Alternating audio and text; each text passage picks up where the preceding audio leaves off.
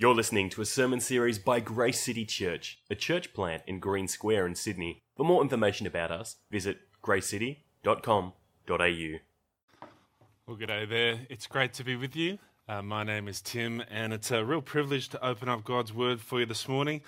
As you can see, we're in a, a series at the moment called The Secret Lessons in Contentment. And so I thought I'd begin by discussing what one author has called discontentment made audible discontentment made audible. We're thinking about contentment. So, what is discontentment made audible? It's an interesting phrase. What's it refer to? Well, uh, in Philippians 2:14, our passage, Paul the apostle says, "Do everything without grumbling." Grumbling is discontentment made audible.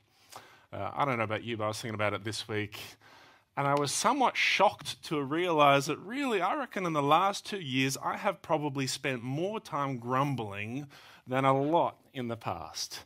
I've grumbled about COVID and endless lockdowns. I've grumbled about rain and is it La Nina or El Nino? I don't even know these days. Is it tired? It's tiredness and clingy kids. It's interest rates and falling house prices. And for me, sea urchins and a sore ankle. If you don't get that, don't worry.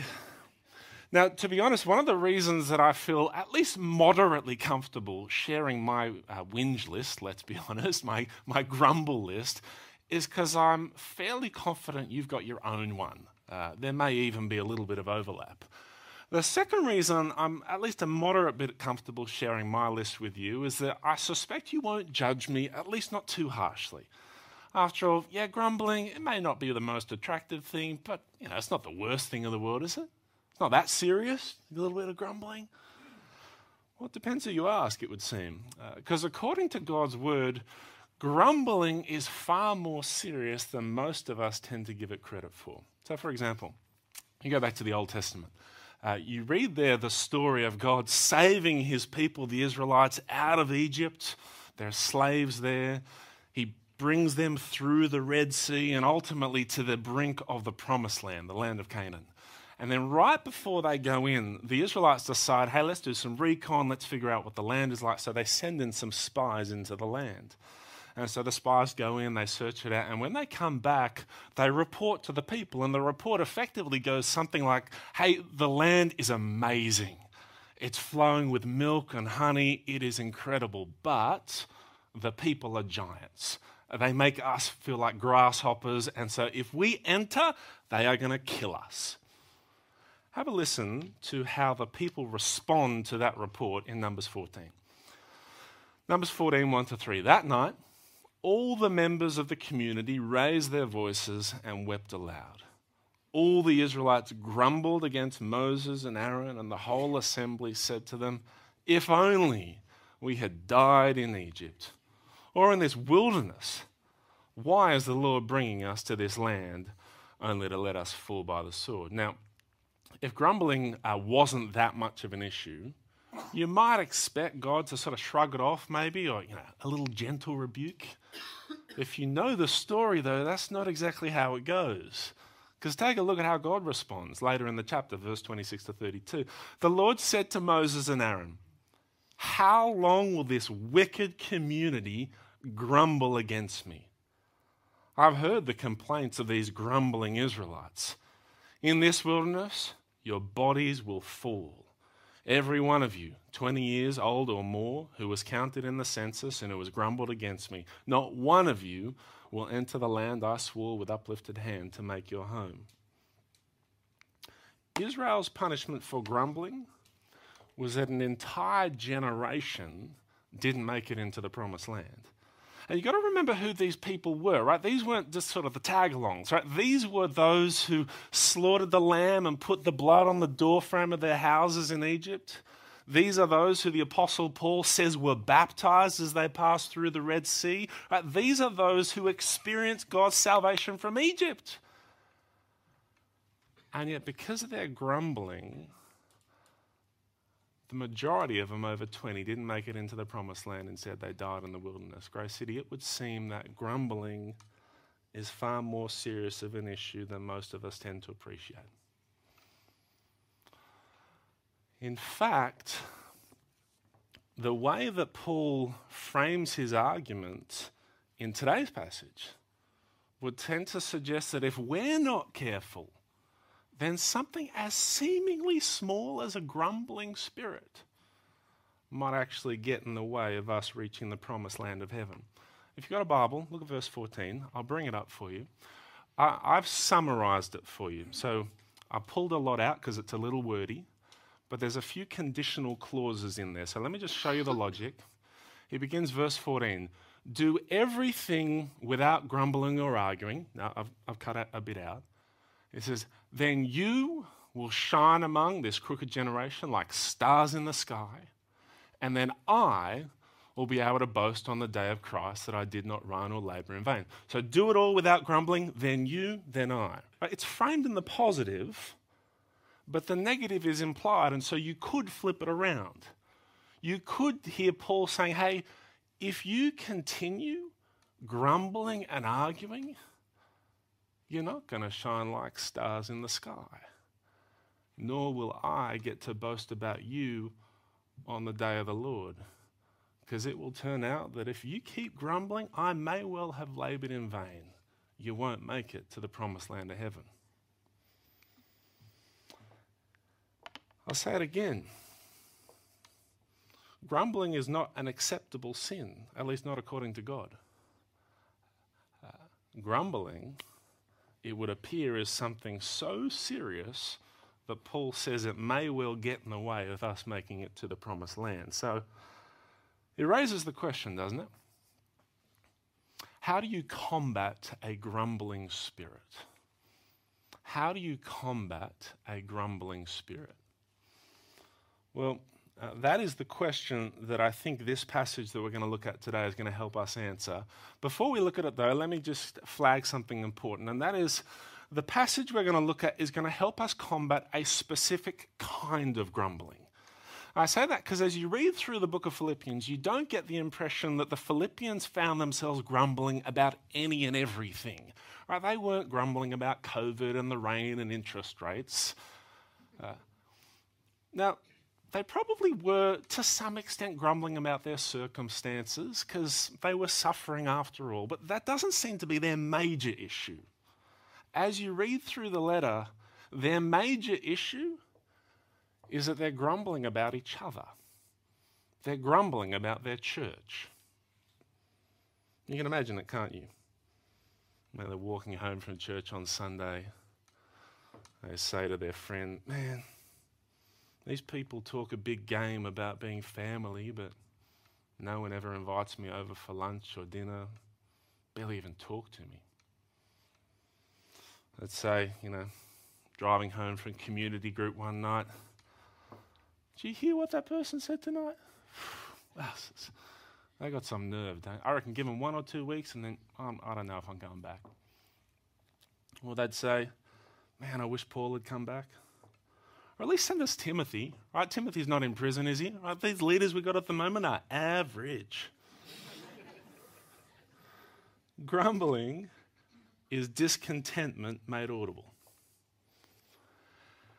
And if you like some in the Philippian church, find yourself discontent with your church family and expressing it occasionally through grumbling, then I want you to listen up. Because it's a problem.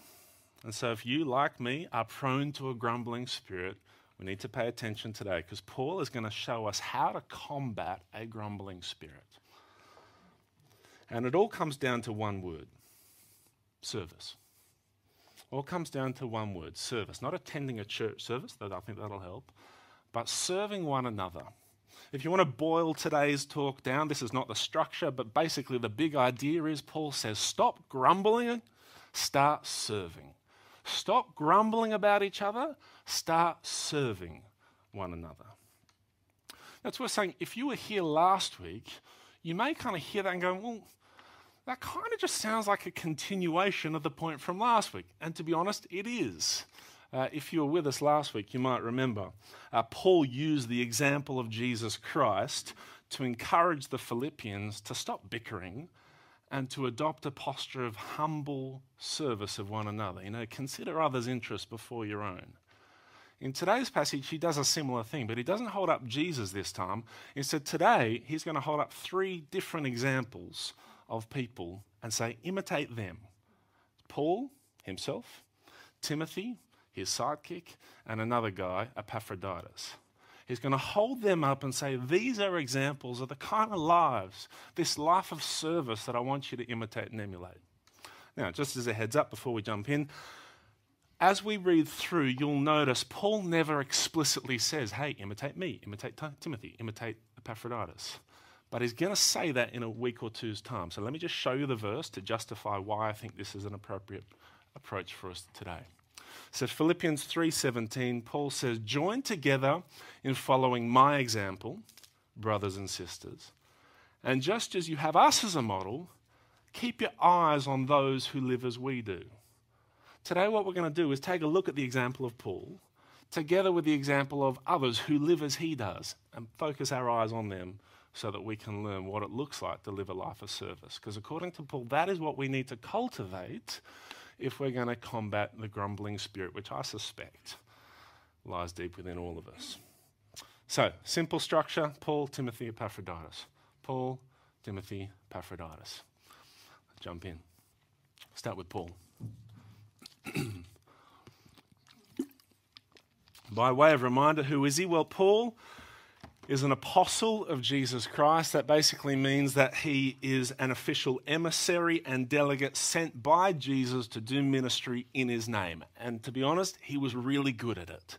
Uh, we actually have at least evidence of three missionary journeys where Paul would go around traveling the Mediterranean Sea, uh, all kind of the, the known world at the time around that region, preaching the gospel, planting churches. Uh, the Philippian church, so we're in the letter to the Philippians. Paul was it eight or ten years back, Charlie? 12, whatever it was, 12 years ago, uh, planted the church with Timothy. Timothy, we'll hear about him later. And now, problem is, he's now in prison. Now, if you found uh, COVID lockdowns tricky, um, which we all did, right? No one liked lockdowns. It was tricky. But I suspect Paul would have found that being in prison uh, tricky to go through because this is a guy who loved to preach the gospel. He lived to preach the gospel. I wanted to go surfing. I wanted to go out and like eat at restaurants. Paul had ambitions. He wanted to go out and preach the gospel. In fact, we actually know, uh, he tells us in the letter to the Romans, I want to go to Spain, not to eat paella and visit his favorite football team. He wanted to go to Spain because no one had preached the gospel there.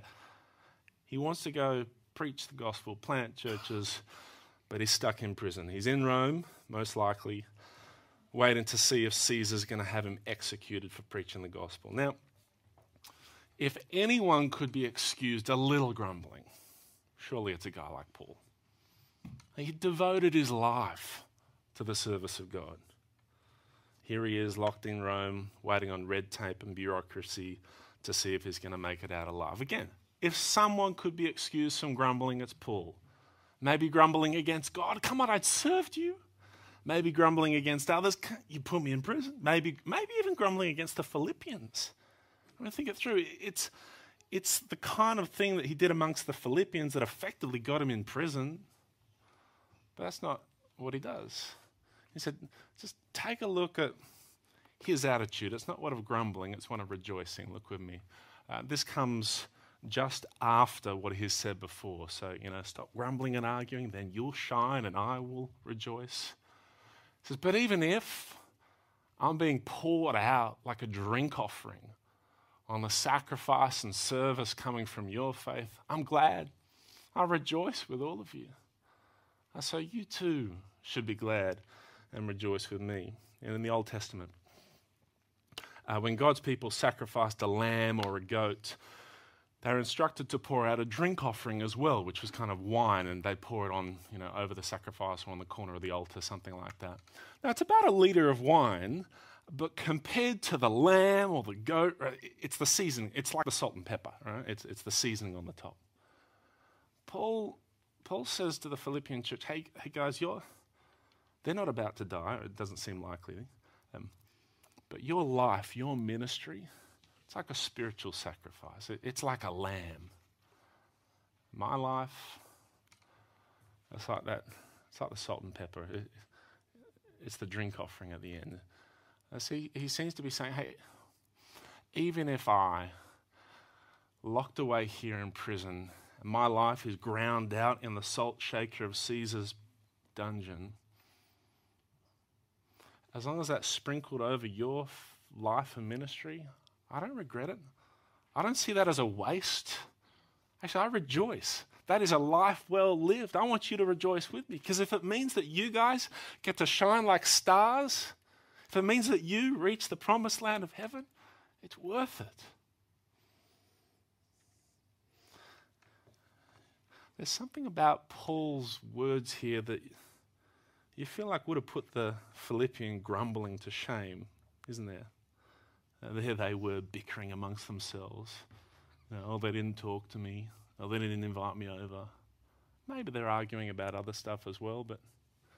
And here Paul says, you know what, if I'm ground out, I rejoice.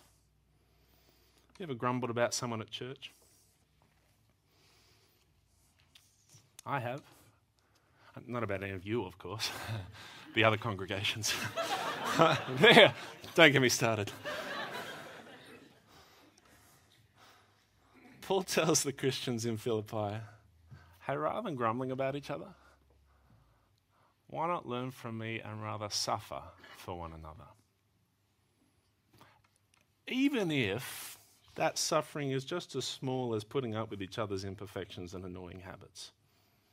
Remember, verse 15 Paul wants them to shine like stars in the midst of a crooked and evil generation. Grace City, when we whinge and we grumble and we argue, we're just like everyone else. We're not shining like stars, we're black holes. They're sucking the joy, the light, the love out of the atmosphere. So Paul says you've got a choice. Are you going to be like stars or black holes? Are you going to rejoice in the privilege of being called by God into a community of imperfect people and then serve them despite their imperfections, or will you go on grumbling, perpetually discontent with the people that God's placed you in community with? Grace City, no church is perfect. Our church is definitely true in that sense. People will hurt you, they'll offend you, they'll let you down. I will let you down, so will others. We're not going to shine like stars because we're perfect. We'll shine like stars because we suffer one another, we serve one another despite the imperfections. That's the kind of life of service that Paul lived. It's the kind of life of service that Paul is calling us to live as well. Is our first example, Paul. Now let's move on to Timothy. Uh, read with me from verse 19. Paul says, I hope in the Lord Jesus to send Timothy to you soon, that I also may be cheered when I receive news about you. Now, uh, we're saying Paul is doing at least two things by introducing Timothy here. The first, and probably the main thing he's doing, is making his love and his affection for the Philippians clear. Right? He wants them to know, guys, even though I haven't visited you, because I'm in prison and I can't, but I haven't forgotten about you. I still love you, and I want to know how you're doing. Right? This is before the days of telephone, right, or email, or Zoom, or um, what's it called, FaceTime. Uh, you couldn't just call them up and say, "Hey, good to see you guys are going well." And so he says, What I want to do, what I intend to do, is to send Timothy. Timothy helped start the church. I want to send him to you so that he can get you know, a bit of an update. He can come back and report on how you're going, and I'll, I'll be, you know, happy. So that's the first thing he's doing. But, but the second thing he's doing in talking about Timothy here is he's holding him up as a second example of the kind of person that he wants the Philippians to live like. And we know that because of the way that he describes Timothy. So, again, if you were here last week, um, or if you've got a Bible, cast your eyes over uh, Philippians 2 3 to 4. Uh, Paul told him, don't just look to your own interests, but look out for the interests of others. That's what he said he wanted them to do. But now look at the way that he describes Timothy. It's the same language.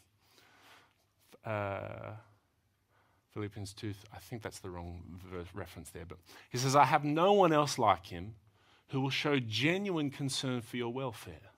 For everyone looks out for their own interests, not those of Jesus Christ. Again, Paul is saying Timothy is an example of the kind of person that I want you to be like, I want you to emulate. So, what else do we learn from Timothy about humble service? Well, uh, if we stick with that verse, and again, I think the, the reference, uh, there we go, it's right now. Uh, let's just change the emphasis. He says, I have no one else like him who will show genuine concern for your welfare. Timothy was genuine. He was genuinely concerned about the Philippians, right? So, again, we've said it a few times. Uh, Timothy helped start the church in Philippi. Uh, for Timothy, the church in Philippi wasn't just a success story that he could boast about at pastors' conferences. Uh, they were people that he cared deeply about. Uh, Paul says he has a genuine concern for your welfare, in particular, how they're going with Jesus, their relationship with Jesus. That's why he kind of subs out everyone cares about their own interests, but Timothy cares about the interests of Jesus. Now, your welfare and your relationship with Jesus, it's the same thing. Know, at the risk of embarrassing him, where is he? Timothy reminds me of Matt Varco. Uh, Matt has a remarkable way of sticking with people. It's like Velcro, you know, you can't get rid of him. remarkable way of sticking with people for the long term and not stopping until they are settled and established in the faith. Uh, some of you know this from personal experience. Uh, you've come as either a non-Christian or you know, a skeptic or a seeker. Now you're a Christian or you're on your way. Because Matt cares about you. He has a genuine concern for your welfare. So he'll ask you about your job and you know other things, but he cares about how you are going in your relationship with Jesus. It's a little bit like what Timothy was like. He had a genuine concern for the Philippians. Chances are he hadn't seen them in years, but they're on his mind, constantly wondering, oh, how are they going in their relationship with God? Imagine if each of us had a little less grumbling and a little more Timothy in each of us. You know, those people that never come to your community group? What if rather than grumbling about them, you sort of reached out to them and said, hey, how are you going? Is there anything I can do to serve? Anything I can do to help? Grace City, I want to encourage all of us to be more like Timothy. Rather than grumbling, let's have a genuine concern for the welfare of each other and do whatever it takes to see one another grow in Jesus. Now, before we move on, I want to draw your attention to what Paul says in that second half of this, the paragraph. So it's verse 22 to 24. Paul writes, But you know that Timothy has proved himself, because as a son with his father, he has served with me in the work of the gospel. I hope, therefore, to send him as soon as I see how things go with me. And I'm confident in the Lord that I myself will come soon. Now, it's clear from there and what we read earlier that Paul and Timothy deeply care about the Philippian church. But it's also clear that for various reasons, neither Paul nor Timothy are about to visit. Right? Paul is in prison and Paul seems to be saying, we want Timothy to hang around till we figure out what happens with me. So neither of them are going to go. The hope is to go, but they're not going yet. So what's the plan? What's the solution? Well, as we're about to read, Paul decides to send back to the Philippians a guy named Epaphroditus. Uh, he's actually the guy who carries Paul's letter. So, again, we're reading the letter to the Philippians. Epaphroditus carries that letter from Paul, again, most likely in Rome, to Philippi. It's a journey of about 49 days, from what I understand. The thing is, Epaphroditus was originally sent from the church in Philippi to Paul. Uh, that first journey, he took with him a, a, financial gift from the Philippian church to kind of make life a little easier for Paul, to supply his needs. And most likely, again, we're kind of reading in between the lines here, but many commentators think he was sent by the Philippians to Paul to sort of stay with Paul, to sort of help minister to Paul's needs while he's in prison. Perhaps even with the idea that maybe Paul could send Timothy back to them. Now, the reason any of that is significant is because as you read through the bit about Epaphroditus, verse 25 to 30, it's possible to just note a, a, a touch of defense about Epaphroditus. Uh, almost like Paul is anticipating the possibility that when Epaphroditus arrives in Philippi, the Philippians are going, uh, What are you doing back here? Uh, we sent you to Paul, kind of hoping that he would send Timothy back to us. What's up? In other words, again, reading between the lines a little bit, it's not explicit, but it's possible that the Philippians would have grumbled about Epaphroditus when he arrived as well. And so as you read through, Paul's clearly kind of amping up Epaphroditus. He's great. Uh, at the very risk of offending our dear brothers, it's a little bit like they're like, oh man, he sent us a student minister back.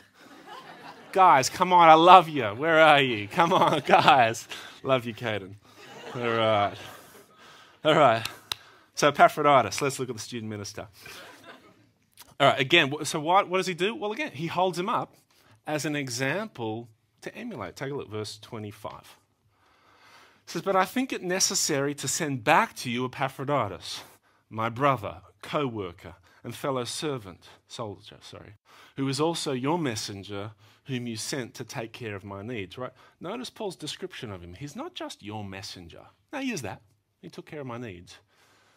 But he's also my brother my co worker, is my fellow soldier.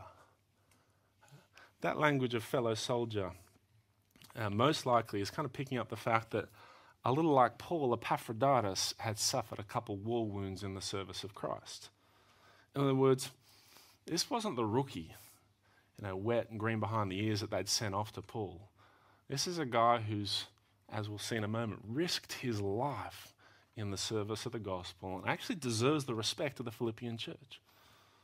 You get a sense of this more from verse 29 to 30. Take a look. So then, welcome him in the Lord with great joy. Again, interesting thing to say if that was always anticipated. Maybe they're kind of, oh, why do we get Epaphroditus back? Uh, and honor people like him. Why? Because he almost died for the work of Christ. He risked his life to make up for the help that you yourselves could not give me.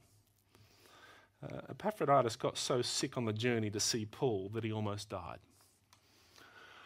We don't know the exact circumstances of the sickness, uh, but the, the language of Paul, uh, sorry, Epaphroditus risking his life maybe indicates that it was something about what Epaphroditus did that maybe actually made it a little worse. Again, commentators will pick up on the fact that that word risked his life.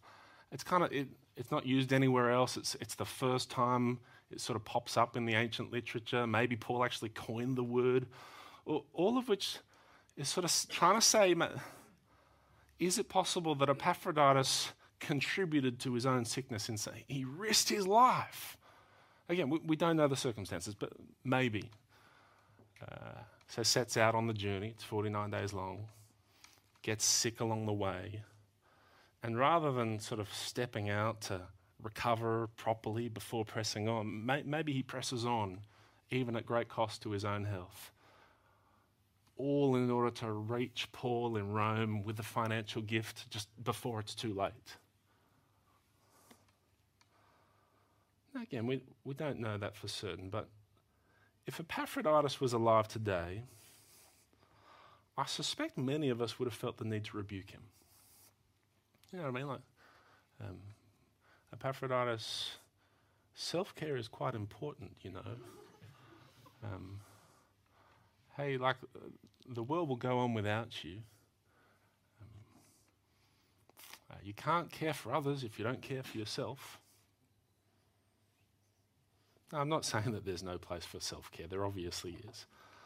But I, I, can't feel like our current cultural moment has maybe swung so far in the direction of self care that a guy like Epaphroditus seems sinful. Whereas Paul said, you know what? Honor people like him. He almost died for the sake of the gospel. Uh, several years ago, a Sri Lankan pastor named Ajith Fernando wrote an article for Christianity Today called To Serve is to Suffer. Uh, at one point in the article, he wrote this. He says, I get the strong feeling that many in the West think struggling with tiredness from overwork is evidence of disobedience to God.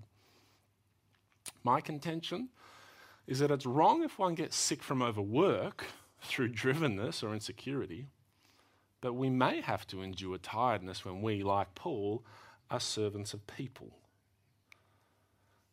Some of you are perpetually tired and a little bit sick all the time. Now, I want to be careful because it may be that if you're insecure and fueled by selfish ambition, you need to repent and find rest in Jesus Christ. But if you're a little bit sick and tired all the time because, like Paul, you are pouring yourself out in the service of others, Paul says, actually, we got to honor people like you. People like you are to be our heroes. Grace City, uh, the church needs more people like Epaphroditus. Again, I want to be careful. I suspect it's not a one size fits all circumstance. Some of you are like, oh, I'm feeling guilty. Let's just hold up the Epaphroditus among us. Because when Epaphroditus got sick, he didn't grumble and whinge and ask for a term off. He pushed on. Because, like Paul, he considered a privilege to suffer for the sake of God and his people. We could do with more of them. Let me, let me draw it all to a close. Keep your Bible open because I do want to take you to one more verse. But what have we seen? Well, we've seen three separate examples of the kind of self sacrificial service that Paul's encouraging us to in order to help combat that grumbling spirit that dwells within each of us. You've got the Apostle Paul, rejoice that he could be the salt and pepper on the life and ministry of the Philippians. You've got Timothy, who showed a genuine concern for the welfare of the Philippian church, and you've got Epaphroditus, who risked his life for the sake of the gospel. Now, you might be sitting there thinking, oh, you know, there's weight on your shoulders. Tim, that's, the bar is too high. I just feel guilty and like I can't do it, and thanks for nothing. Well, this is where I, I want to remind you of two things. First thing I want to remind you about is remember what we saw last week, right? Paul didn't start with himself, Timothy, and Epaphroditus. He started with Jesus Christ. Last week, verse 5 in your attitude, take, have the same mindset as Christ Jesus. And so, if you think Paul had a reason to grumble, Jesus had infinitely more. He was God in the flesh, he was perfectly obedient at every point, and yet he was nailed to a cross by members of his own creation. How does someone like that not grumble? I think the answers, or at least the echoes of an answer, are in our text. Because, like Timothy, Jesus had a concern for your welfare. And therefore, he was willing not just to risk his life like Epaphroditus, but actually to give his life for people like you and I. Again, not just as a drink offering, metaphorical like Paul, but as the atoning sacrifice for our sins. And Jesus Christ, therefore, he, he's not just the model, he is also the means of our salvation. And so, again, if you're sitting there feeling burdened, feeling weight, feeling like, oh, in order to make it to the promised land of heaven, I. I said I want to take you to one more verse. I know you guys spent a bunch of time in your community groups looking at this one, but Paul starts this whole section by saying, Therefore, my dear friends, as you've always obeyed, not only in my presence, but now much more in my absence, continue to work out your salvation with fear and trembling. Uh, notice the language work it out. It doesn't say work for it, it says work it out. It's already yours if you trust in Christ. Jesus has done the work. He died the death you should have died. He paid for your sins. He secured forgiveness. He has brought you and adopted you into the family of God. Now, Paul says, work it out. Give up the grumbling spirit. Take on the family likeness. Be like Jesus. Devote yourself to a humble, sacrificial spirit. Now, maybe you say, Tim, I want to, but it's hard. It seems too much. I want to say, you're right, it is. You won't be able to do it. It's not on your own, but the good news is you're not alone, which is the second part. Again, you looked at this in your groups. I'll read from the dash. Continue to work out your salvation with fear and trembling, for it is God who works in you to will and to act in order to fulfill his good purpose. Grace City left to ourselves, we'd all be black holes, sucking up the joy, the love, and the light out of the atmosphere. But if you trust in Christ, the light of the world is in you by His Spirit, melting your heart slowly but surely, doing little pinpricks to let that light shine out. So, can I ask you and encourage you don't give in to grumbling. Grumbling is discontentment made audible. What have we got to be discontent about? The Son of God loved you and gave himself up for you to bring you into the family. And so Paul says, take on the family likeness and give yourself to a humble, self sacrificial spirit of servanthood. Let's pray.